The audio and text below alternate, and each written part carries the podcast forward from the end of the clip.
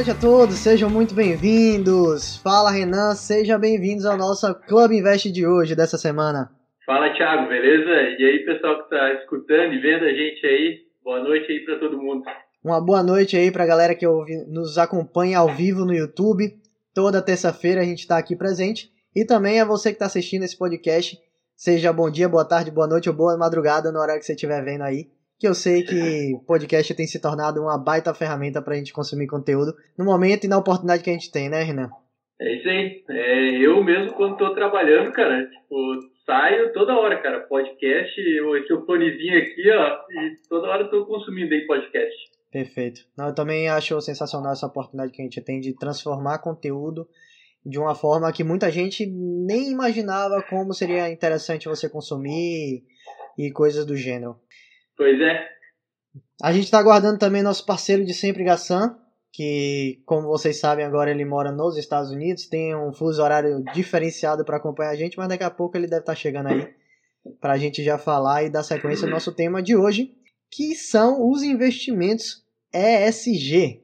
Vou até colocar aqui investimentos ESG para a gente compartilhar com vocês, porque esse tema, de certa forma, está cada vez mais intenso. É um conteúdo que muitas pessoas estão buscando hoje. É um conteúdo que a gente vê em corretoras, a gente vê frentes de investimento mesmo se moldando para começar a se preocupar com esse mercado que eu acredito tem um grande potencial. E você, Renan, o que, é que você acha desse futuro mercado ESG?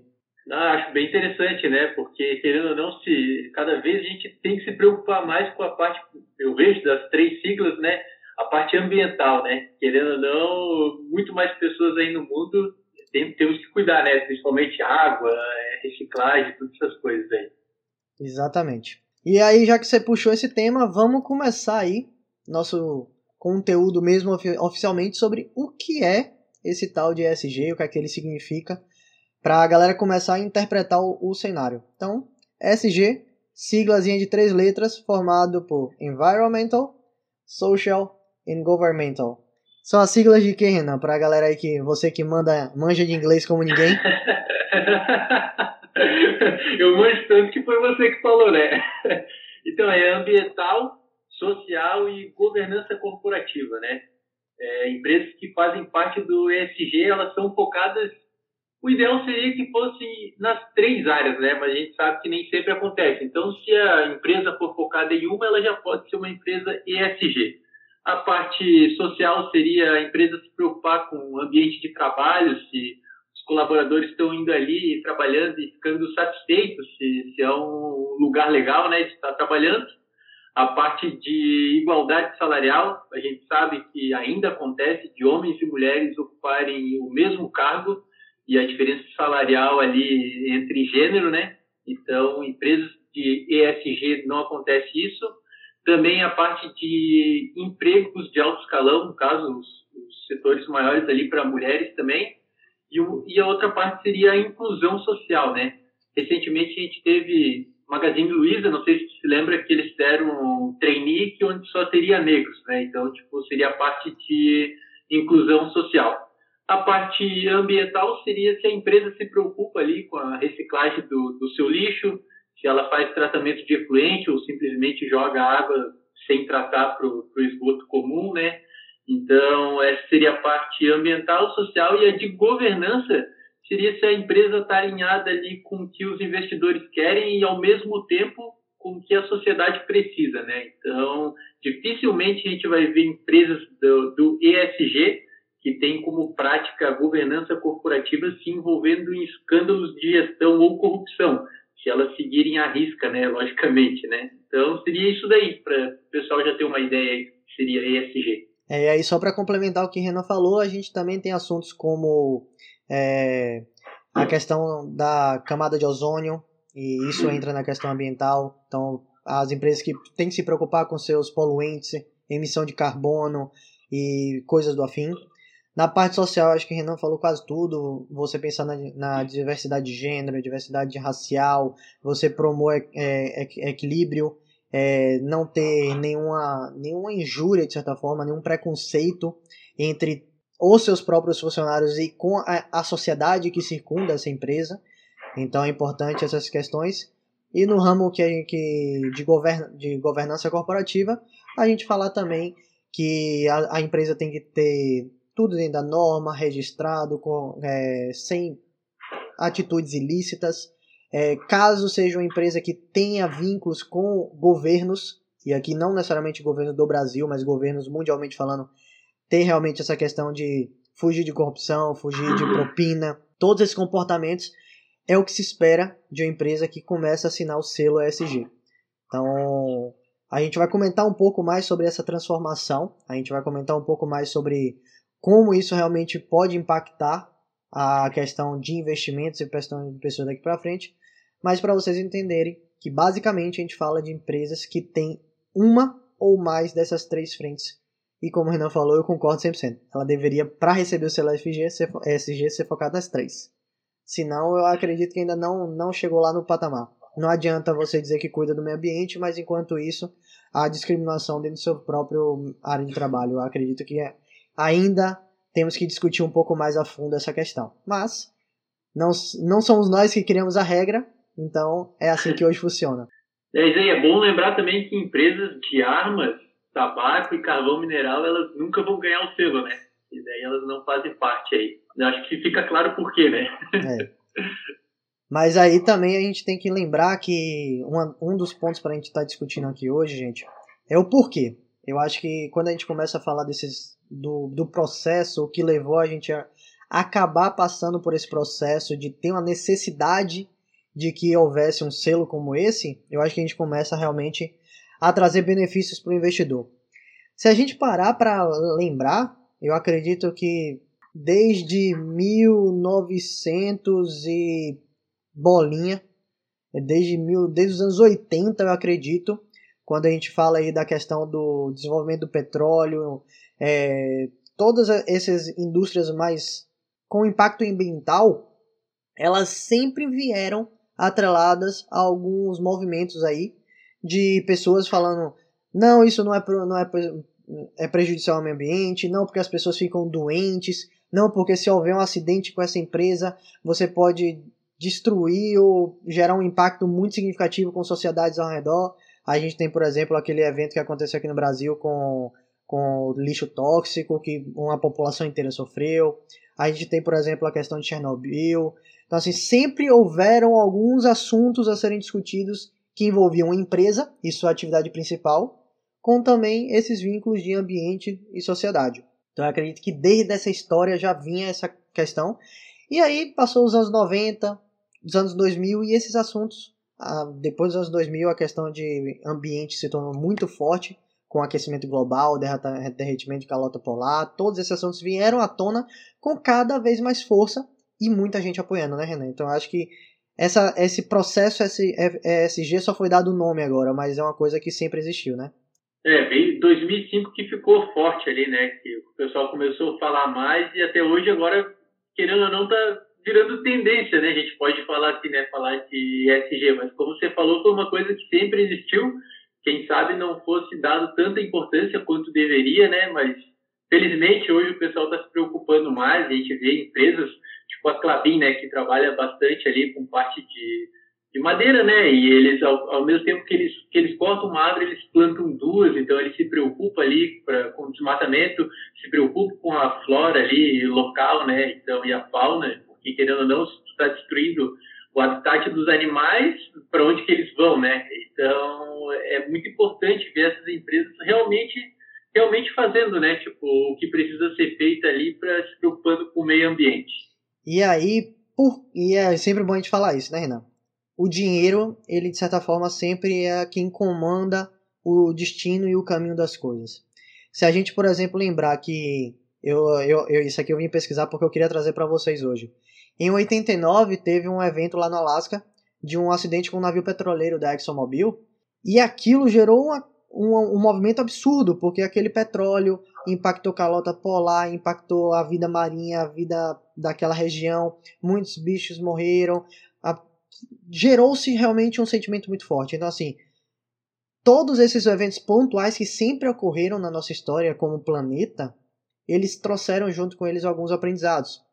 E aí, quando a gente fala de investimento, quando a gente fala de dinheiro, E aí você pensa, ah, ExxonMobil. ExxonMobil é uma empresa que tem ações negociadas em bolsa de valores, ou seja, o valor da empresa ele oscila diariamente com base nas percepções sobre dos investidores sobre a companhia. Então, quando tem um acidente, o que acontece com as ações? Elas normalmente caem e isso deteriora a imagem da empresa e também prejudica os seus acionistas. Então, a empresa não quer isso. Só que aí, toda vez que a gente pega um assunto como esse, por exemplo, vamos falar de Brumadinho. O que é que aconteceu com as ações da Vale quando teve o evento de Brumadinho? Óbvio que a gente tem que falar que isso causou um problema ambiental, causou um problema social e levantou-se também uma questão de governança corporativa da empresa. E aí a gente fala, nossa, o evento que causou, que fez muita gente perder dinheiro, centenas de famílias destroçadas, uma, uma região geográfica destruída veio à tona e gerou todo esse impacto. Então, quando você fala a empresa precisa seguir esse caminho de ESG, de ter todos esses três pontos frente, a gente está falando de evitar esse tipo de evento. E esse tipo de evento destrói muitas vidas, destrói e às vezes incapacita até o ambiente, né? A gente vê que às vezes uma Chernobyl até hoje, até hoje não é mais uma cidade habitável. Óbvio que é um cenário extremo por questão de radiativa, mas Brumadinho, dois anos aí, né? E continua uma cidade que está sofrendo não só as dores dos familiares, mas também a atividade produtiva da, da região. Então, assim, são coisas que a gente busca evitar e eu acredito que o SG ele veio exatamente para botar um selo e dizer: você está no caminho ou você não está no caminho.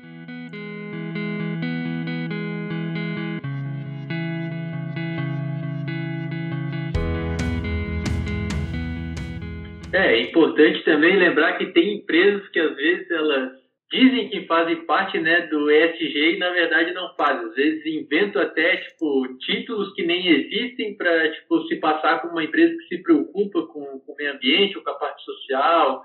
E muitas vezes, né, tipo, a gente vê empresas que falam, ah, a gente se preocupa com a parte ambiental. Tá, mas o que, que vocês fazem pelo meio ambiente? E nunca fica claro, né? Então, tipo, a gente tem que cuidar com isso. Que também tenho um termo para isso, que é greenwashing, se eu não me engano. Tipo, seria lavagem verde, né? Tipo, a, a companhia se passa ali como sendo do, tem o selo ESG, mas na verdade não tem. Então, tipo, essa é outra outra parte importante de da gente estar tá observando, né? É. E aí, para vocês perceberem o quanto é importante a gente falar dessa questão, e, o, e a minha crítica ao ESG, eu acho que bate muito nessa frente, de que você deveria ter as três frentes para se falar que é um SG, é pegando, por exemplo, esse caso de Brumadinho, que eu acho que ele é muito forte nesse, nesse assunto. Do que adianta a empresa falar que cuida do meio ambiente, tratando seus dejetos, poluindo menos, busca proteção da sociedade, ok, tá lá, salários ok, é, não tem diferença entre homens e mulheres, não tem discriminação de raça, é, religião, qualquer coisa. Mas quando chega na parte da governança corporativa, as pessoas que estão lá dentro na administração da empresa não tomam o cuidado, não fazem o atendimento legal às normas vigentes, deixam a barragem daquela passar dos seus limites e acontece essa tragédia. Não adiantou você é. dizer, né? Você precisava ter feito alguma coisa. Então a falha da governança corporativa causou todo esse problema. É, aquilo que a gente estava falando, né? Que a empresa tem que estar alinhada com o acionista e com a sociedade. Então, tipo, essa é a parte da, da governança corporativa. E assim, quantas vezes já aconteceu cagada já da, da Vale? Exatamente. Né? Então, será que as outras barragens que eles têm, os outros campos de trabalho que eles têm, está tá sendo cuidado da, da, forma correta? Ou será que vai acontecer novamente mais uma catástrofe? Então, né, a gente tem que pensar nisso. Por isso que, assim, a gente, levando para a parte de investimento, eu acho que você é da mesma opinião que a minha, Cara, Vale pode bater 500 reais. Eu não, eu não vou, não vou investir o meu dinheiro nela porque eu não concordo da, da forma que aconteceu, não concordo da forma que eles trataram as pessoas e as famílias que estavam sofrendo. Então, tipo, para mim, então assim, isso já é um ponto, né? Quem sabe eu defenda a parte de investimento em empresas com selo ESG e quem sabe a gente nem sabe, porque tipo a gente tem nossa opinião ali formada. Acredito que como eu, como você, tem outras pessoas que pensam a mesma coisa. Então, tipo, é importante levantar esse assunto sobre o ESG que, né, muitas pessoas ali, quando eu postei que a gente ia fazer essa live, muitas pessoas nem sabiam o que, que era, né, esse, esse selo. Então, é isso aí. Aí quando você pega esse tipo de assunto, que eu concordo 100% com isso, né? a minha postura é exatamente essa. é, vai de princípio, né? Eu acredito que é uma coisa muito mais dos seus valores como pessoa. Tem gente, e eu acredito que a gente precisa botar isso na balança, o quanto o dinheiro ganho vale frente ao quanto você tem que se preocupar com o mundo ao seu redor. O mundo que é a nossa casa, que é o, nosso ambiente, que são os nossos irmãos como sociedade e que são aqueles que a gente tem relações de investimento, de confiança, de alinhamento, de troca, de realmente negócios. Então, tudo isso tem que estar de certa forma alinhado visando o bem. Então, assim, não adianta eu estar ganhando dinheiro se eu estou de certa forma investindo e dando aval para um tipo de investimento que faz aquele tipo de coisa. Então, quando eu falo assim, eu sei que eu perdi dinheiro, deixei de ganhar dinheiro na Vale, eu sei. Quando eu olhei o ciclo da commodity, quando eu olhei a questão da taxa de juros, quando eu olhei a questão do câmbio, era óbvio, gente, era óbvio para quem realmente tem a noção de macroeconomia que isso ia acontecer. Que o ciclo da commodity ia bater, Vale e Petrobras iam surfar muito forte essa onda, junto com todas as outras de commodity do Brasil. Só que esse é um dinheiro que não vale a pena para mim, Thiago, pessoa, pessoa, porque eu tenho essa visão. Eu sinto, gente, até hoje tem famílias que não encontraram os corpos dos seus familiares para enterrar. Até hoje, a Vale dá relatório e diz que não vale a pena pagar tanto dinheiro por vítima. Eu vi alguma coisa na faixa de um milhão por vítima, não lembro exatamente os hum. números. Que está brigando na justiça para não pagar. Então, assim, você está alinhado com esse tipo de atitude? Eu não acredito que investir em ações seja simplesmente comprar um papel que não significa nada e tentar vender esse papel a um preço diferente. Eu não tenho essa visão. Então, quando a gente toma essa decisão, como você falou, às vezes a gente já tem um pouco de SG dentro da gente que a gente nem sabe. É verdade, eu tenho um pouco disso. Óbvio que, por exemplo, eu ainda tenho investimento de empresas que tem um pouco mais de, de questão de combustíveis fósseis. Tudo bem. Não é tão ESG, mas a questão de governança, a questão de eh, preocupação social, são pessoas, são famílias, é, tem muita coisa ali que pega. Então eu acho que é importante a gente sempre perguntar qual é o valor que você tem e o que você quer considerar a partir de hoje na tua vida para tomar realmente a decisão sobre os seus investimentos. Para mim, investir tem um pouco de tudo. Tem a parte de você querer maximizar os seus ganhos, mas eu acho que também tem uma parte de responsabilidade que não pode ser esquecida. É, com certeza, porque também um ponto que a gente, né, quem investe já há mais tempo, que com certeza leva em consideração é a identificação com a empresa que você está colocando o teu dinheiro, né? Então, por que que, foi aquilo que tu falou, ah, beleza, vale, assim, tipo, subiu, provavelmente tem tudo para subir mais, mas ela não, eu não me identifico com a empresa, eu não concordo com as coisas que foram feitas, nem que falou, é realmente um milhão por, por pessoa ali, que, que, por vítima, e realmente eles estão brigando porque eles acham que tem que ser menos. Então, olhe bem, tipo, como que eu vou me identificar com uma empresa dessa? Beleza, pode ser hoje, tá, não me lembro quanto está vale, mas deve estar o quê? Uns 120 reais pode bater quanto for, cara. Tipo, pode subir, eu, eu poderia ter certeza que vai subir. Eu não, não coloco meu dinheiro lá. Não coloco mesmo. E, e assim, levando agora, tipo, levantando outro ponto, beleza, Vale a gente não, não considera uma empresa ESG, mas existem outras empresas dentro aí da, da B3 que fazem parte, né? Tem a Gerdau, Itaú, Lojas Renner, Magazine Luiza, então todas essas empresas aí, elas fazem parte do ESG também, né? Isso. E aí você começa a pesquisar que tem um pouco de um olhar realmente pensando no futuro. Por quê? Porque se a gente vive hoje numa sociedade que ela cobra dos entes da sociedade, os mais representativos, que tomem posturas para defender o meio ambiente, para defender a própria sociedade, para defender a, o dinheiro público, para defender diversas dessas causas, eu acredito que isso seja um caminho sem volta que vai chegar um momento de você, por exemplo, encontrar, não sei quando, mas um boicote. Um boicote real. Se, por exemplo, chegar um momento, a gente, e a gente vê muitas empresas já antecipando alguns movimentos por conta própria, exatamente, eu não acredito que seja só na bondade. Eu acredito também ter um olhar de você falar, eu estou preparado para um momento que a sociedade mude. Porque a mudança da sociedade, ela não é 100% gradual, às vezes ela é realmente disruptiva. Então pode chegar um momento que as pessoas falam assim: acontece um evento meio catastrófico num planeta, todo mundo se solidariza com aquele evento e fala assim: a partir de hoje não se compra mais carro modelo combustível fóssil. E as empresas que produzem isso vão fazer o quê? aquelas que já vêm se antecipando a esse movimento aos poucos, vai ser na frente.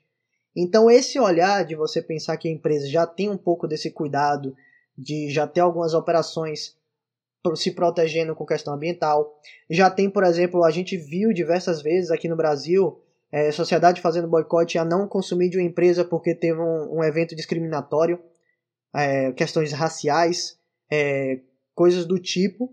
É, foi o Carrefour há pouco tempo atrás que teve um, um, um problema que um segurança agrediu e, e acabou levando à falência de um, de um cidadão que foi confundido com um assaltante. Então, assim, que aconteceu com a empresa? Ela sofreu boicote. Então, se você começa a pensar que isso vai se tornar um movimento cada vez mais comum na sociedade, de se promover boicote, você não quer ser dono de uma empresa que está passando por isso. Então, eu acredito que a gente vai começar a ver esse caminho, né, Renan? As pessoas vão cada vez mais se alinhar a empresas que têm esse cuidado porque ao ter esse cuidado ela evita exatamente o problema que pode vir a acontecer. E assim de novo, gente, não foi 100% o presidente da Carrefour que determinou que tinha que ser aquele comportamento. Pode ter sido realmente um ponto da pessoa, mas a pessoa que está ali naquela hora usando o uniforme apresenta a companhia. Então não importa o que é que você diz como presidente. Então é essas questões que começam a partir na nossa vida, partir na nossa frente, e que a gente tem que começar a tomar cuidado aí na hora de alocar o nosso capital para escolher qual tipo de segmento e qual lado a gente quer estar tá nessa briga, porque eu acredito que não vai ter muita possibilidade de o não SG ganhar no longo prazo, né, né Renan? É isso aí. É, na verdade, a gente tem, a gente acaba se preocupando tanto como investidor como cidadão também, né? Porque se a gente vê empresas que estão destruindo de alguma forma o meio ambiente, ou se estão, que nem tu falou, tem escândalos às vezes da gestão, a gente não quer consumir uh, os produtos dessa empresa, né? E conforme tu falou ali do, dos carros, é, chegar um momento que só vai ter carro elétrico, né? E, tipo, é, a tendência é essa, que aconteça isso realmente. E até tem, tipo, se o pessoal procurar aí, a Fiat, ela já falou que a, part que a partir de 2030 eles vão fabricar apenas carro elétrico. Eles não vão mais fabricar o carro, carro normal, né? Com combustível que a gente está acostumado. Então, é, a tendência é que as empresas comecem a se moldar né, e, e seguir essa, esse, essa tendência aí, né, de é, preservar meio ambiente e tudo mais, que todo mundo já deveria se preocupar e que agora está entrando mais em pauta. Né? É, aí agora se a gente for puxar mais o, o ponto para o investidor de hoje.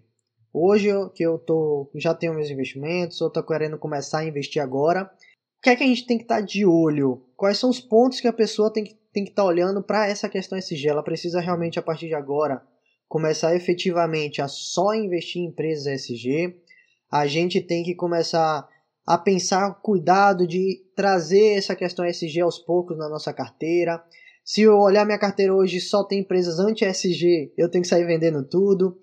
Qual é um pouco do comportamento de um investidor hoje que começa a entender a importância desse assunto e começa realmente a pensar no seu futuro? O que, é que você acha? Olha, é, se a gente olhar para o longo prazo, né, empresas que fazem parte do índice de sustentabilidade corporativa, se a gente pega de 2005 para hoje, essas empresas tiveram uma alta de quase 300%, frente ao Ibovespa, que no mesmo período de tempo subiu 250%. Então, teoricamente, a gente olha por números e dados, que empresas que fazem parte do ESG tendem a se beneficiar e por causa de sua também. Então, tipo, a tendência é que elas subam mais do que empresas não ESG. Então, esse é um ponto já para o investidor que está começando a olhar, né? Peraí, se, se empresas não ESG sobem menos e tem uma valorização menor que empresas ESG, e empresas ESG estão fazendo bem para a sociedade de uma forma né, geral, por que, que eu vou preferir empresas não ESG? Outro ponto também para o investidor olhar seria a parte de risco, né? Risco do processo.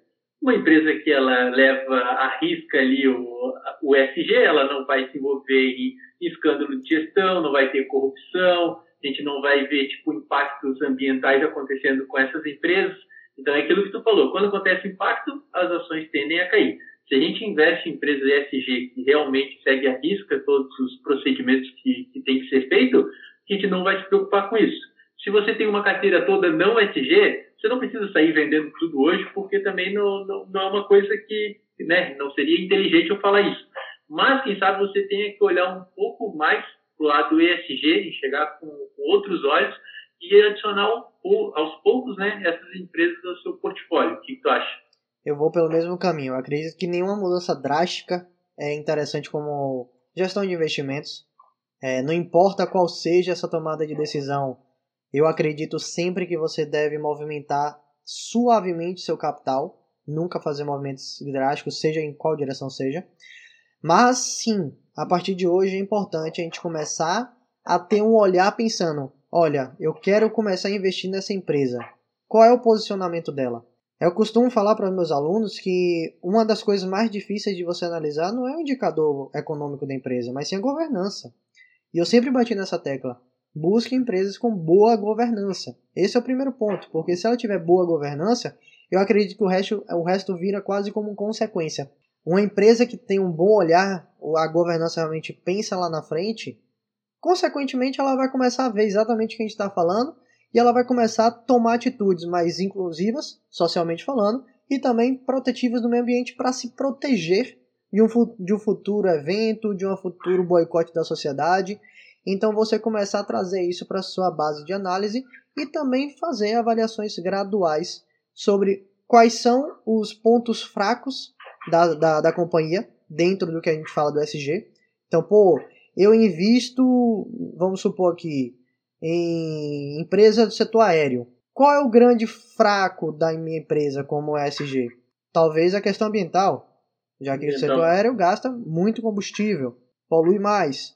Então, o que é que tem possibilidade? Você tem a visão futuro, vai mudar alguma coisa. As empresas estão se, se mexendo, elas compram crédito de carbono porque falam assim: ah, não tem o que fazer, não existe outro combustível para aeronave. Mas a minha empresa ela compra créditos de carbono para compensar a poluição que ela faz. Então, assim, quais são as atitudes da empresa que eu invisto ou da empresa que eu quero investir frente a esses pontos? Porque se você já começa a perceber que há realmente um, um direcionamento claro do comportamento da governança, você fica de certa forma muito mais seguro de tomar sua decisão sobre o que é que pode acontecer, o que é que não pode acontecer, quais serão as atitudes, por exemplo, vai que uma, vamos supor, não guardando as devidas proporções, mas uma Magazine Luiza que já toma frente de proteção social, na hora que acontecesse algum evento na empresa dela, será que ela ia estar tá brigando para reduzir a multa que ela tem que pagar? Ou será que ela ia falar, não, eu acredito que realmente a gente agiu incorretamente, está aqui a, a compensação financeira pelo mal que a gente fez à sociedade. O que a Vale está fazendo é exatamente o contrário, está brigando na justiça para não pagar mil, alguns milhões de reais, sendo que é uma empresa de faturamento bilionário. Então, será que realmente essas atitudes compensam? Então, eu acredito que sempre vai ser meio que nesse caminho. Você deve olhar sua carteira, olhando o que a gestão e o, e o corporativismo lá dentro prega, e não somente falar, né, Renan? Não adianta a empresa falar e na prática do vamos ver, não é assim que acontece.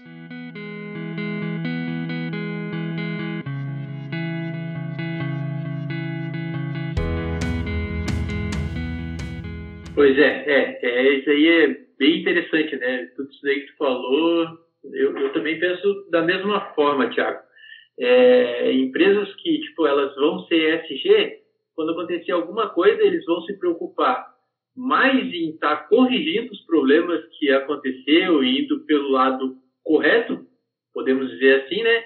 Do que se preocupar em quanto vai ter que pagar de multa e tal. Esse não é o foco, esse nunca deve ser o foco, porque, como você falou, empresas, essas empresas são bilionárias eles ganham dinheiro que nem água, né? Lógico que eles têm um operacional que, que consome também ali, tudo isso. Mas, cara, tu tem que se preocupar com, com as pessoas, tem que se preocupar com, tá, o que está acontecendo nesse ambiente? A gente está tendo inclusão social, tipo, a nossa empresa foi racista, foi homofóbica, tipo, a, gente tem, a empresa tem que se preocupar com isso e cortar o mal pela raiz, não ficar se preocupando se ah, não, peraí, tipo, não, isso aqui não é justo, não sei o quê. Tipo, não, cara, tipo, vai, é, resolve o que tem para resolver, não erra de novo, entendeu? Porque quando tu pega e, e corta o mal pela raiz, vai lá e diz, ó, aconteceu isso aqui. Então, beleza, então a gente vai tratar dessa forma para nunca mais acontecer. Não adianta ficar brigando se vai pagar um milhão, se vai pagar 800, 700 mil, e daqui três anos acontecer de volta. Porque daí, meu amigo, tipo, vocês estão completamente errados, né? Então, acho que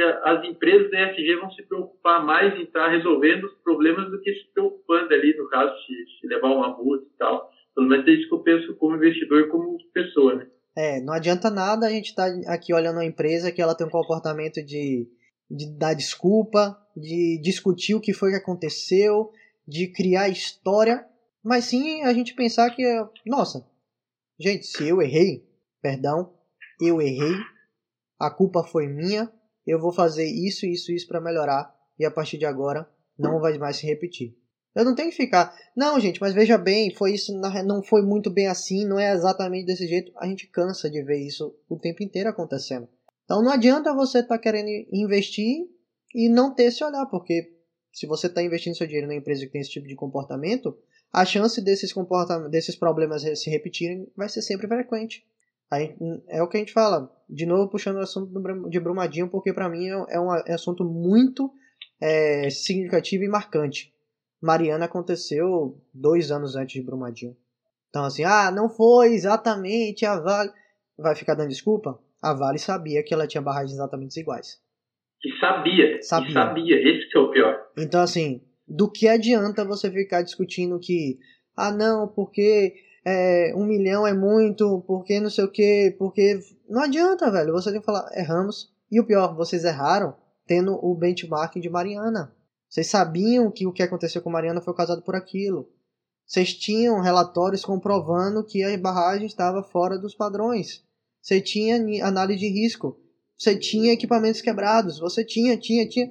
Não adianta discutir, gente. Então é esse tipo de comportamento que a gente quer. A gente quer investir em empresas que assumam seu comportamento social, assumam seus comportamentos corretos, assumam suas responsabilidades e visem proteger aqueles que estão dentro, seja funcionários, seja a sua própria o seu próprio planeta e seja também os seus investidores, obviamente, porque é de onde vem o dinheiro para fazer tudo aquilo ali acontecer. Então eu acredito que essa combinação jamais deve ser esquecida.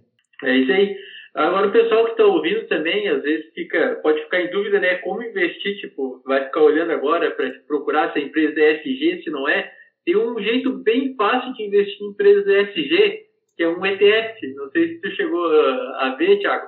É o ESG B11, que ele é um ETF do, do Pactual, né? Exato. E ele replica o índice S&P e B3, né? Que foi ali uma parceria que a, o S&P Dow Jones fez ali com a B3 e o BDG Pactual ele vai ser responsável por esse por esse ETF, por esse índice aí por dois anos. Então, se você colocar no seu home broker ESG B11, você vai ver lá que a cota hoje está sendo negociada aí a 125 reais. Dentro desse ETF, a gente tem 96 empresas que são que têm o selo ESG, ESG, né? Então, essa é uma maneira fácil da gente se expor a empresas que se preocupam com o ambiente, com a parte social e com a parte de governança corporativa. E eu também estava aqui pesquisando e me deparei com até um, um, outro ETF, eu não sei a questão de liquidez para saber como é que tá, mas o ISUS 11, que é o ETF que replica o índice sustentabilidade empresarial, que é o considerado o antecessor do SG, né? Então a gente tem também uhum.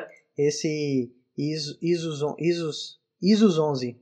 Também não, não conhecia esse ETF especificamente e agora a gente acaba conhecendo. Mas hoje eu acredito que o, o ESGB11 acaba sendo o ETF que mais vai te proteger, até porque ele não é somente Brasil. Ele é um ETF que também tem um pouco da, das práticas internacionais, né? É, isso aí, é. Essa daí eu, eu achei bem interessante esse ETF por causa disso, que justamente por, por ele não, não ficar completamente exposto apenas ao mercado nacional, né? Então, outra coisa também, ele foi lançado em outubro de 2020 e de outubro até hoje ele teve uma alta aí de 25%.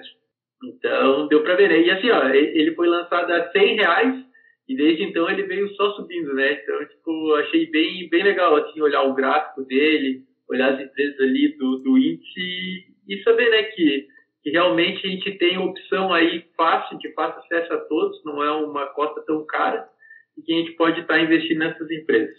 Ó, oh, só para vocês terem um, um, um, norte, já que a gente tem, pode estar tá falando também algumas outras coisas, sem falar de recomendação nem nada, só para citar. Esse índice de sustentabilidade empresarial que eu comentei para vocês, é, na carteira de 2021 tem algumas poucas mudanças é, que saiu a Braskem, mas antigamente é, a gente tem algumas empresas como a Petrobras, M. Dias Branco, Cosan, Grupo Pão de Açúcar, Marfrig, é, Minerva, Suzano, BTG, Neoenergia, Engie, Lojas Renner, Copel, Fleury, Banco do Brasil, é, quem mais? Santander, Itaú, a Suzana eu já falei, né? A BRF, Duratex, Itaúsa, Movida, Vivo, é, quem mais? TIM, EDP Energia, Light, Natura, VEG, Semig, Eletrobras, Lojas Americanas, Neoenergia, todas essas empresas fazem parte do índice de índice de sustentabilidade empresarial. Então, assim, são algumas empresas para vocês saberem que elas realmente já têm um pouco desse olhar. De novo, como a gente falou desde o início, não é porque ela apareceu no índice que ela é 100% já preparada para atender as três frentes SG. Não necessariamente, mas pelo menos ela já está dando alguns passos em direção a esse caminho, né? Eu acho que já é um, um grande avanço de certa forma. A gente vê algumas empresas aqui no Brasil e vocês podem ver que, por exemplo, empresas de energia estão muito presentes no SG porque já avançam para a questão de energia limpa e sustentável. É, diversos desses setores aí, por exemplo, empresas de, do ramo alimentício, né? Pensa muito com a questão de produção de proteína e por aí vai. Já começam a se organizar com SG pensando na questão ambiental muito forte, já que você fala assim, ah, rebanhos de gado geram muito metano, prejudica o aquecimento global. Então já tem que começar a pensar na questão de, de, de SG. Inclusive, Renan, eu estava assistindo é, é, um jogo de basquete e no intervalo apareceu uma propaganda da JBS informando sobre a, a entrada 100% a partir de 2028, 27, virando 100% sustentável em sua cadeia, não somente dentro da empresa, mas exigindo certificado de produção daqueles seus fornecedores. Então, assim, são alguns movimentos aí que a gente tem para ver pela frente. É, uma empresa até recentemente que eu estava olhando, que eu sou acionista, é a EDP, né? É Energias do Brasil. Ela começou a fazer um movimento agora de vender as hidrelétricas e está investindo na parte de energia solar e, é, e essa parte de energia limpa, né? O que acontece? Tipo, a tendência é essa, né, Tiago? Eu, eu aqui, eu trabalho com isso, né? Eu trabalho com parte de energia renovável. E, cara, a gente está vendo um crescimento muito grande aí nesse setor. As pessoas estão realmente começando a se preocupar com isso daí. E muitas vezes, cara, pode, tu pode pensar assim, a pessoa coloca painel solar na casa dela. Ela coloca porque ela quer ter economia de energia. Com certeza ela quer. Mas tem muitas pessoas, Thiago, até uma coisa que eu me impressiono, que elas se preocupam com a parte ambiental realmente, sabia? Tipo, eu converso ali com os clientes, tá, por que, que tu tá querendo colocar? Por causa do meio ambiente e tal. Eu acho que isso daqui é uma coisa interessante. Então aí a gente já vê que a sociedade como um todo está virando essa chave. Exato. Peraí, por que a gente vai ficar usando, tipo, energia suja que que polui o, o meio ambiente, que a gente falou da camada de ozônio, tudo isso. Então as pessoas estão começando a ver que realmente a gente precisa se preocupar com isso daí, porque, cara, o planeta tipo, só tem um, né? Por onde que a gente vai se a gente destruir? Ah, quem, ah mas não vai destruir agora para nós. Tá, cara, mas pode ser meu filho, pode ser meu filho que eu nem tenho ainda, mas pode ser. pode ser o meu neto, pode ser, pode ser, entendeu? Tipo, pode ser a nossa linhagem que vai sofrer lá na frente o, consequências nossas, né? Tipo, por a gente não ter tomado uma.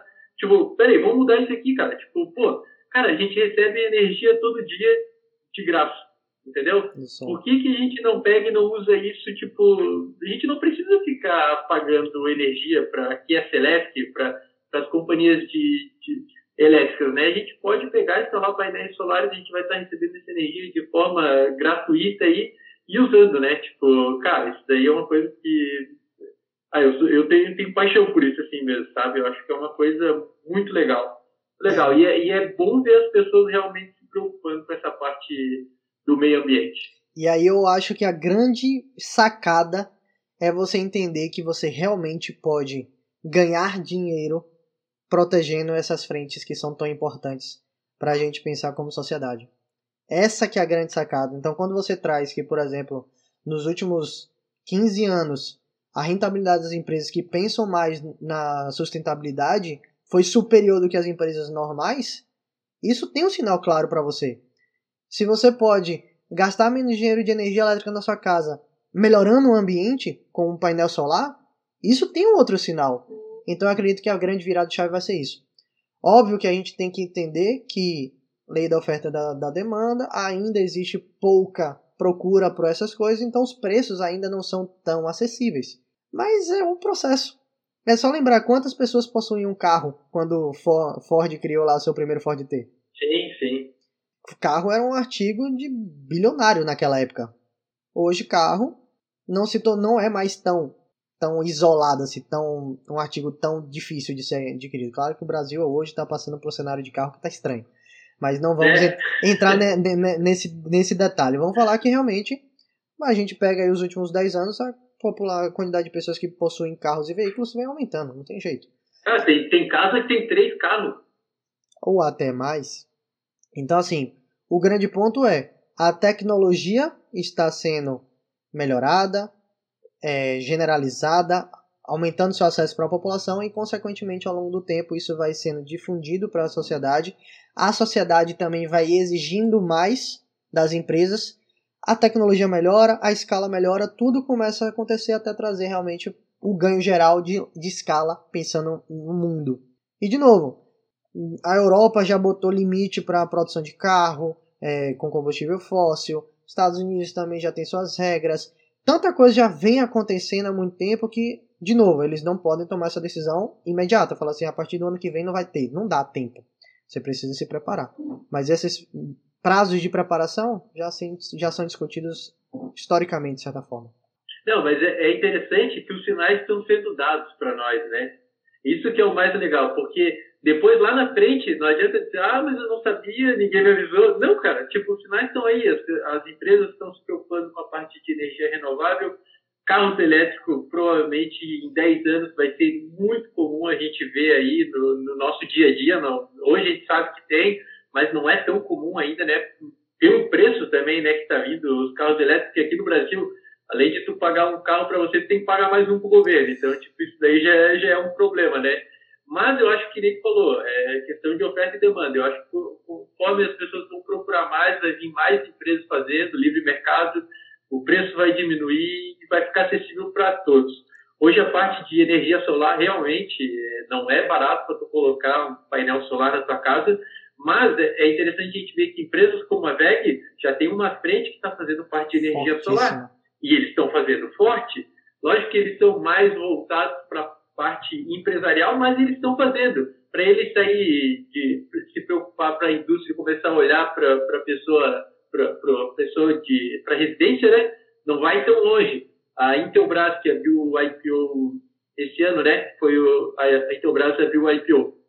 Era aqui de Santa Catarina também e ela tem uma frente forte em parte de energia solar. E o pessoal estava precificando a Intelbras como se fosse uma empresa de comunicação, mas na verdade eles têm já 10% do, do faturamento deles vem da parte de energia renovável. E eles estão querendo aumentar isso. Uma das ideias deles ter feito um, o IPO foi para eles pegar o dinheiro ali da, da oferta primária e tá, tá aumentando ali a sua tecnologia nessa parte, conseguir fabricar mais e, e tudo isso, né? Então a gente vê que as empresas elas estão indo para esse caminho, cara. Tipo, já começou, entendeu? Já começou o movimento. Lógico que nem tu falou, não é do dia para noite, a gente não vai acordar amanhã e ver que agora só pode carro elétrico. Mas elas estão vindo gradativamente mudando e está acontecendo, a gente está tá enxergando, aos poucos está caminhando e tal, e quando chegar lá na frente, quem, quem ficou para trás aí vai sofrer, né? Tanto como pessoa, né? Como investidor. Porque se tu pegar e deixar fora essas empresas ESG do teu portfólio, e lá na frente só tem empresas no ESG e o mundo mudou a forma de, de, de consumir, quem sabe você vai sofrer até nos seus investimentos, né? E aí é engraçado a gente ver como às vezes, às vezes as coisas começam a acontecer ao nosso redor e a gente não tá nem ligando tanto, né? Por exemplo, você não via é, condomínios com a, é, recarregador de bateria elétrica para carro. Aí, beleza. Onde é que surgiu? Shoppings. Normalmente shopping ou grandes ambientes comerciais começaram a aparecer com o terminal de abastecimento elétrico. Aí isso despertou o quê? As novas construções de grandes empreendimentos imobiliários de residência já começaram a colocar nos seus padrões, obviamente para ah, mais classe A e etc. Já botaram seu totem. E aí, olha que coisa engraçada. Antes da pandemia, eu estava fazendo minha pós-graduação. Aí veio a pandemia, eu parei de ir fisicamente, concluí ela no ano passado e agora eu fui pegar meu certificado de conclusão. Quando eu fui lá pegar meu certificado, no estacionamento da, da universidade já tinha um poste de, de abastecimento elétrico para carro. Com, eles pintaram lá, isolaram aquela região para só estacionar carro elétrico. E aí você fala, caramba, a faculdade que eu estava indo agora já está pensando nisso. Então, assim, as coisas vão acontecendo. Eu, eu deixei de ir no ano passado, esse ano já tem. Então a gente começa a perceber que essas mudanças são suaves, são aos poucos, mas elas acontecem. Então acho que essa é, vai começar a fazer parte da nossa rotina. Quando a gente perceber, vai, vai ter mudado tudo. Vai ser normal. Se o cara não, não prestar atenção. É, vai ser normal. Aqui também já tem, tipo, os totem já nos postos de, de gasolina, já tem lá uma parte lá para quem tiver o carro elétrico parar e recarregar seu carro, né? É bem, bem legal ver essa mudança acontecendo, né? Uma coisa que é, é agora uma coisa que não pode acontecer é o cara colocar lá um ponto para recarregar o carro né, elétrico gerando energia com com gerador a diesel, daí tá de é, brincadeira com a minha cara daí, né? Botar o teto lá elétrico bonitinho do, da energia solar, é assim que tem que ser o negócio. É isso aí. Mas é isso aí, cara. Tipo, a tendência é que a gente veja essa mudança aí já nos próximos 10 anos. Eu acho que a forma que a gente vai consumir aí essa parte de energia, principalmente, vai mudar tipo, significativamente, cara. Com certeza. Acho que a gente fechou, né? Acho que sim, Thiago. Então é isso aí. Galera, ficamos por aqui hoje. Se vocês tiverem qualquer é, tem sugestão de tema, se vocês quiserem mandar alguma coisa pra gente, fique à vontade. Eu vou deixar aqui na descrição do tanto aqui do vídeo no YouTube como também no episódio no Spotify o Instagram do Renan. E aí a gente se vê na semana que vem. De novo, obrigado, Renan. E aí, tem algum recado? É, é só quem não segue aí, ó, aqui, ó Investindo com o Renan, se quiser segue lá, pode mandar as dúvidas no direct, eu respondo todo mundo realmente, não fica nenhuma, nenhuma pergunta ali em AV. E é isso aí, cara. Muito obrigado de volta aí pelo convite, é sempre um prazer estar conversando com o amigo. A gente se vê na semana que vem, se tudo der certo. Com certeza. E é nóis. Valeu, galera. Uma boa semana a todos e a gente se vê na semana que vem. Abraços.